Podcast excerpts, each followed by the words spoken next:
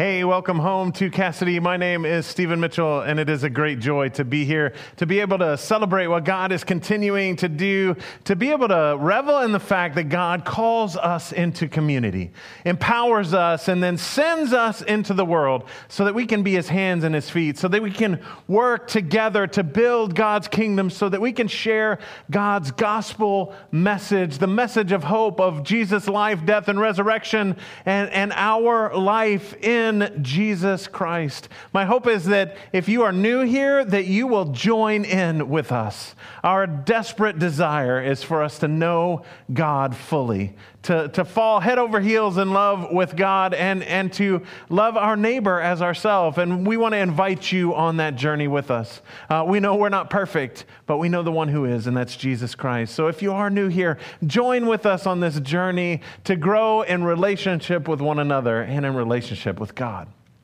We've been on a conversation topic, a worship series called Gospel, a deep look at the gospel story, the, the life of Jesus Christ, his earthly ministry, the way that he worked in and through his disciples, and ultimately his death and resurrection. We, we talked last week about the Sermon on the Mount, that God initiates this upside down kingdom lifestyle, living for God and others instead of living for ourselves. And, and this week, we're going to continue uh, the journey toward Jerusalem. Uh, and we're going we're going to do that by this calling, the sending of the 72.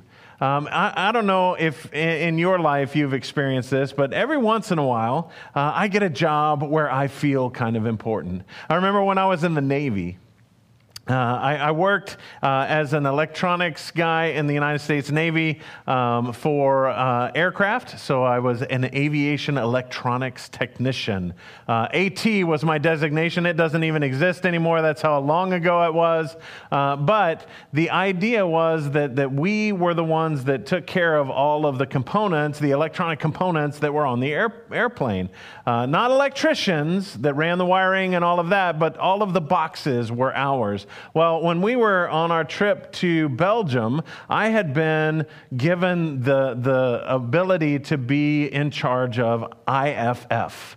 Uh, for our helicopters. IFF is identification, friend, or foe. I had to have top secret security clearance in order to uh, have this role. And I, I, felt pretty awesome about myself because, hey, although I never understood why, because like we were on a ship in the middle of the water and there was not a lot of people I could talk to about what we were doing. But regardless, it made me feel important. And what I would do is I would go to this room called CIC, Command and Control. And when I would go to the room, they would see who I was and let me in because I had top secret security clearance.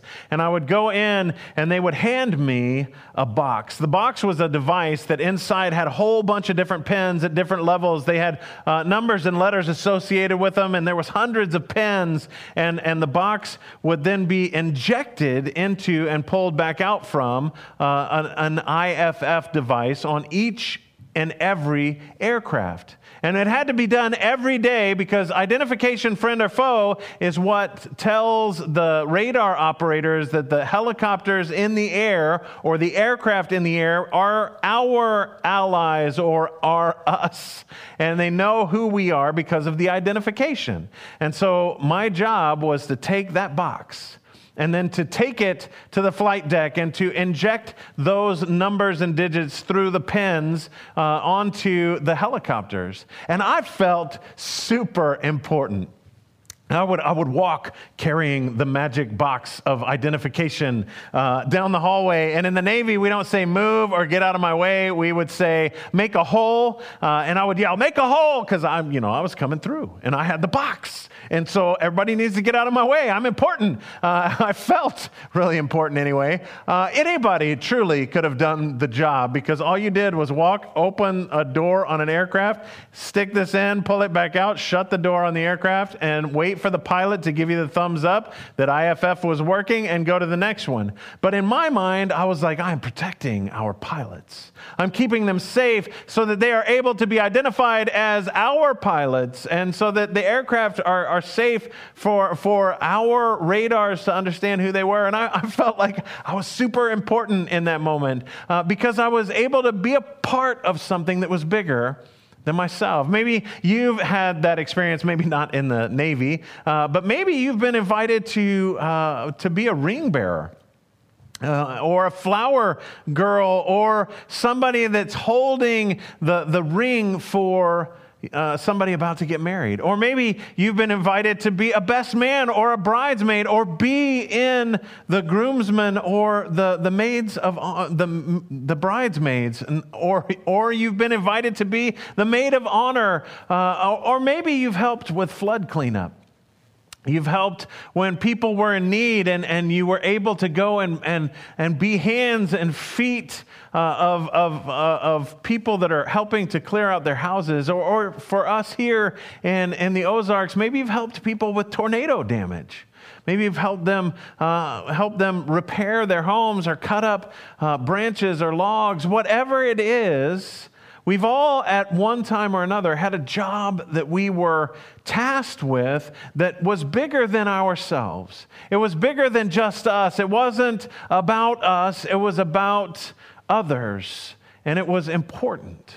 Um, and what's interesting to me is that Jesus does the same exact thing with his disciples. He tasks them with a job. While he is still doing mission and ministry, Jesus has called his disciples, not just the 12, but all of them, to be a part of the building of his kingdom. Not just to walk around and follow him and hear what he is teaching, but also to go and prepare a way for him, to prepare towns and villages for his coming, so that the message of the kingdom of God will be heard and the people are ready to hear that message. And we're going to look at, at, at, that story today in, in the Gospels. We're going to see the sending out of the 72. And what's interesting to me uh, is that Jesus, Jesus knows his time on earth is coming to an end. He knows that he doesn't have a whole lot of time uh, left with his disciples because now is the time that he is going to start to shift his focus to going toward Jerusalem. It says this in Luke's gospel in the ninth chapter, verse 51. The, as the time approached for him to be taken up to heaven, Jesus resolutely set out for Jerusalem. Jesus resolutely set out for Jerusalem. Jesus knows that time is short. Jesus knows that there's not a whole lot of time left before he is going to go uh, to Jerusalem to die.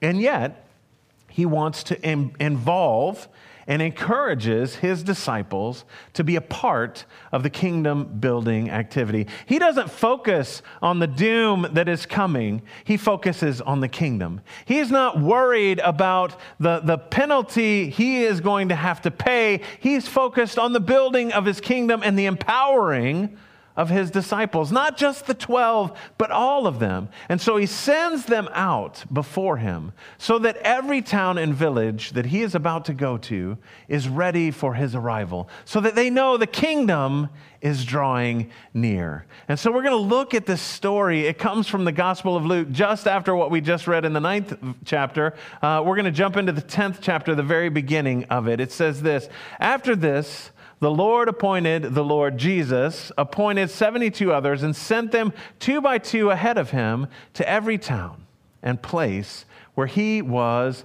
about to go. He told them, The harvest is plentiful, but the workers are few. Ask the Lord of the harvest, therefore, to send out workers into his harvest field.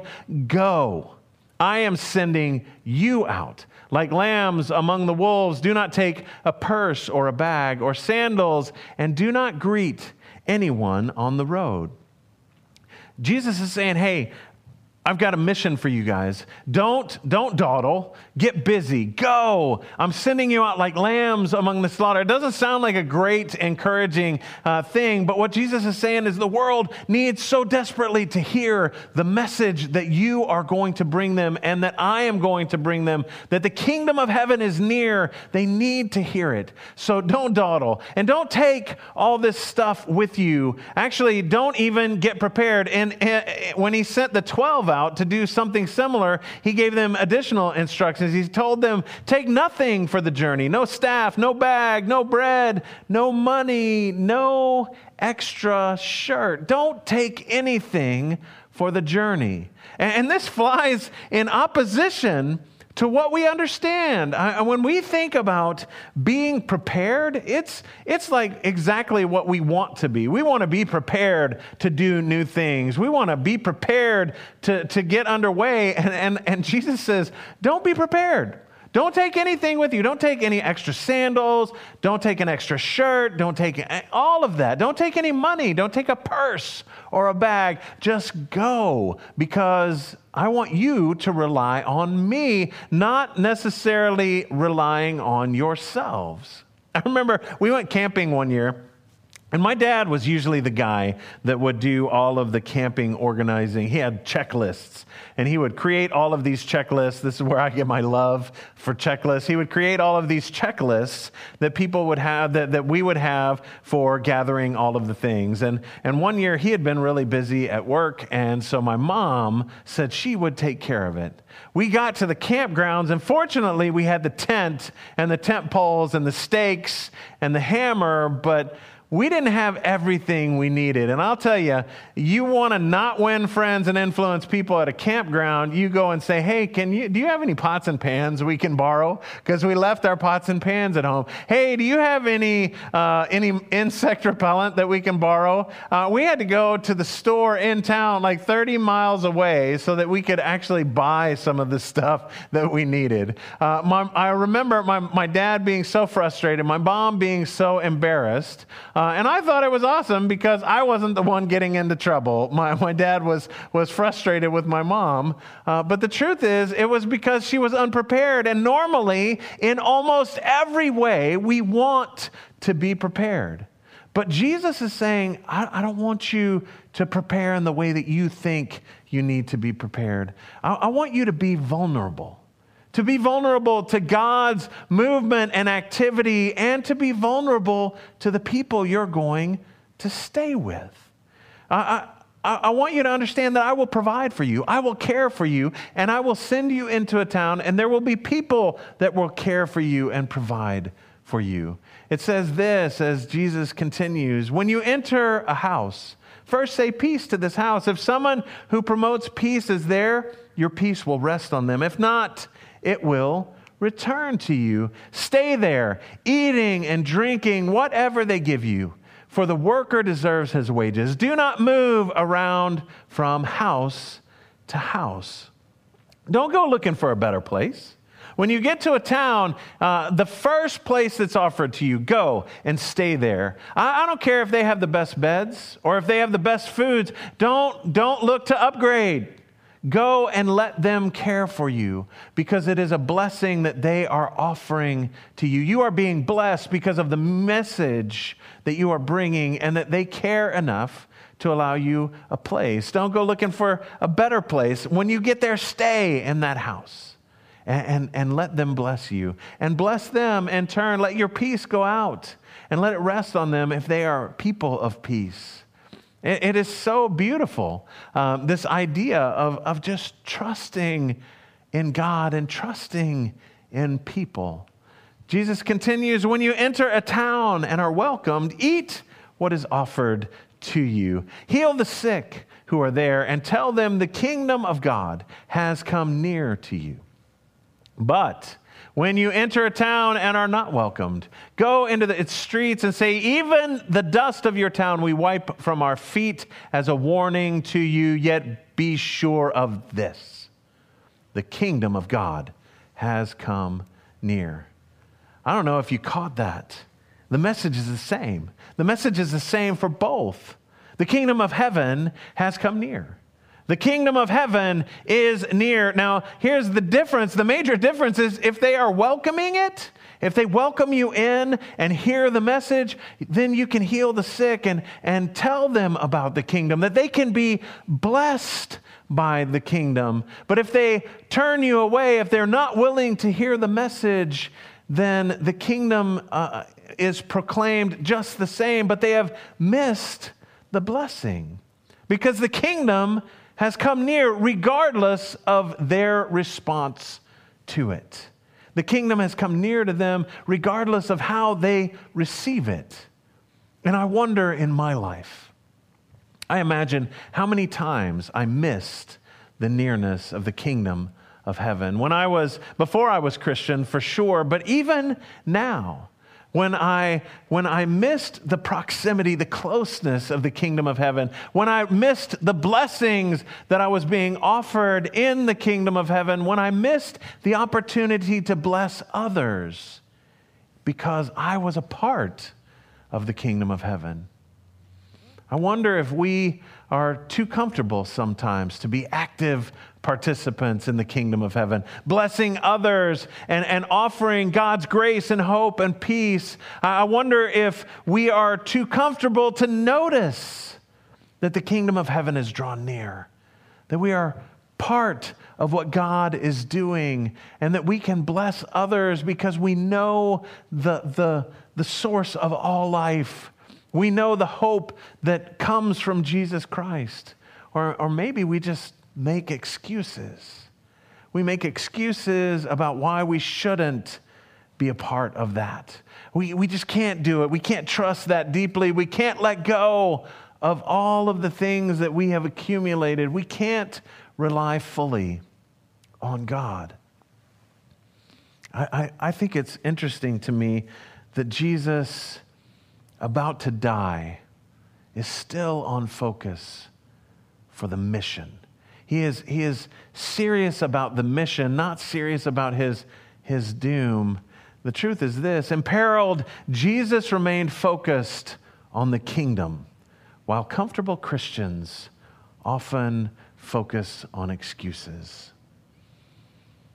I'm one of those Christians. You know that, that God offers so much more to us so much more than just a little bit of, of God with our already good life, but a brand new life in Jesus Christ. Jesus calls us to that. Jesus calls us into that relationship, and, and, and so far too frequently we, we, we make excuses on why we shouldn't have to do it. We're too comfortable to move and to trust and to bless others and be blessed ourselves. God sent them, the 72, into the world to be a blessing to others and to prepare the way for the kingdom of God. And God sends us, his disciples, now into the world to bless others and be a blessing to nations and peoples all over the world. And far too frequently, we step back we step back and we miss the ability to bless others and we miss the blessing that we would receive ourselves. Friends, the 72 came back to Jesus and they were like, Lord, we were healing the sick and, and the demons fled from us and the people were ready to hear your good news. They were blessed because they were carrying the message. Blessed are the feet of those who bring good news. They were blessed by God because they were willing to go and do what God was calling them to. Jesus sent them out and they followed where Jesus had led. They shared that good news and they saw miracles and signs and wonders of the kingdom's nearness. And we sit back and we say, I don't know if I, I have enough time. I don't know if I have enough energy. I don't know if I can do that. I don't know if I trust God enough. Let's get honest. There are so, so many excuses that we can pile in the way of doing what God is calling us to. And so we can ask ourselves, how could we even be a part of that? What, what could I even bring to it? And I want you to know if you're questioning what you, what good you are to the kingdom of God, you are pivotal in the kingdom of God. If, if Jesus can send 72 folks out with no, no extra sandals and no shoes and, and no uh, purse or money uh, to go and make a difference, and the people received and embraced it, think of what he can do with us. Think of what He can do with you and with me. And, and know that God has a purpose and a mission for you. Not, not for uh, the church in general, but for you individually, that, that only you can reach out to. A, a friend group or a group of folks that only you have access to, that you can share the good news of Jesus Christ.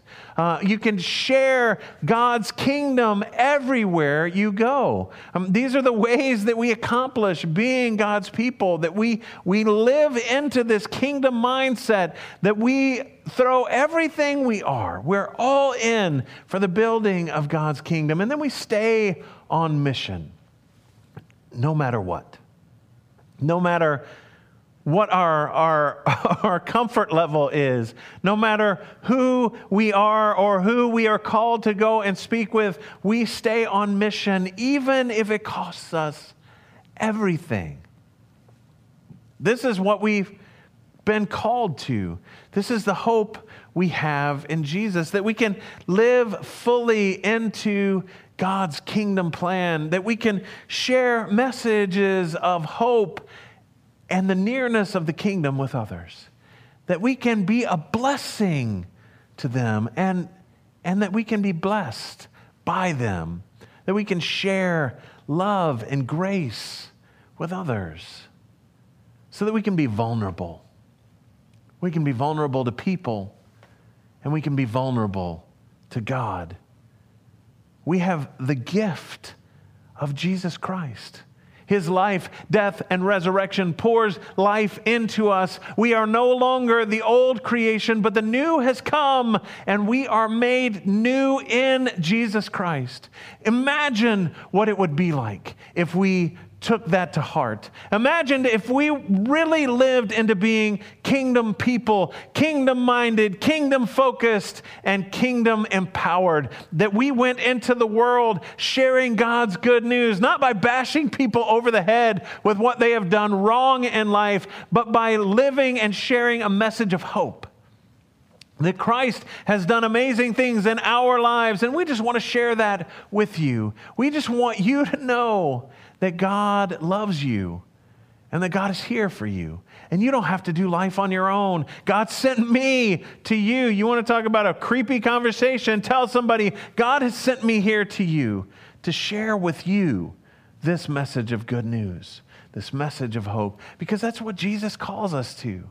Jesus calls us to be the bearers of his good news. Last week we talked about being a light, a, a, a, lamp that is not hidden, a city on a hill that is made visible to all, that we share the love and life that we have received and we share that with others. This is the hope we have in Jesus Christ and the mission and the ministry that we have been called to as faithful followers of Christ. And so I encourage you to join with me to open our God given imagination and just imagine the community. Uh, uh, start with our family. Imagine what our family would look like if, if we took this seriously. If we said, God, use me, send me, prepare me, maybe not even prepare me, but send me into your world and give me your words of hope and life. What would it look like in our community? If when you run into somebody at the grocery store, you share a kind word, a message of hope, a gift from God. What would it look like in our nation? How would our world be different? Imagine the kingdom of God is here. We're not waiting for a future time when the kingdom is here. The kingdom of God is here, right here, right now, and we are empowered by the Holy Spirit to go into that world and share the message of love and hope that we have. And my prayer Our prayer is that you would join with us, that together we would raise high the banner of Jesus Christ, proclaiming his goodness, his grace, his mercy, and his hope to all that we encounter. Let's pray. Gracious and Almighty God, we give you thanks. We thank you for the gift we have in Jesus Christ and the hope that we have in resurrection. We give you thanks not just for ourselves, but for the mission and the ministry that you have called us to. That you invite us to be partners in the building of your kingdom. That you invite us to share the good news, the gospel message of hope, of life instead of death, of freedom from sin and brokenness. God, empower us by the presence of your Holy Spirit to go and be your people. And, and if there's somebody that is out there today that is on the fence, about this. Or, or, or, maybe this is the first time they've heard this message of hope. God, I just pray that you would, you would help them across that line of faith. That they would receive your goodness, your gift of new life, your gift of a, a real and true life being made out of the brokenness of their life that they could receive the promise and the hope of the Holy Spirit, and they would uh, know that you are right there with them. God, if, if, if they're there, encourage them to pray with me. God, I know that I am not what I should be, and all of us need to say this. I know what I'm not, that I'm not what I should be, but God, empower me by your Holy Spirit to be made new, to be called and, and to be faithful to your mission and to the ministry that you have in mind for me. Let me be your hands and your feet so that together, together, we can build your kingdom. We pray this in the name of God the Father, God the Son, and God the Holy Spirit. And all of us agreed and said, Amen.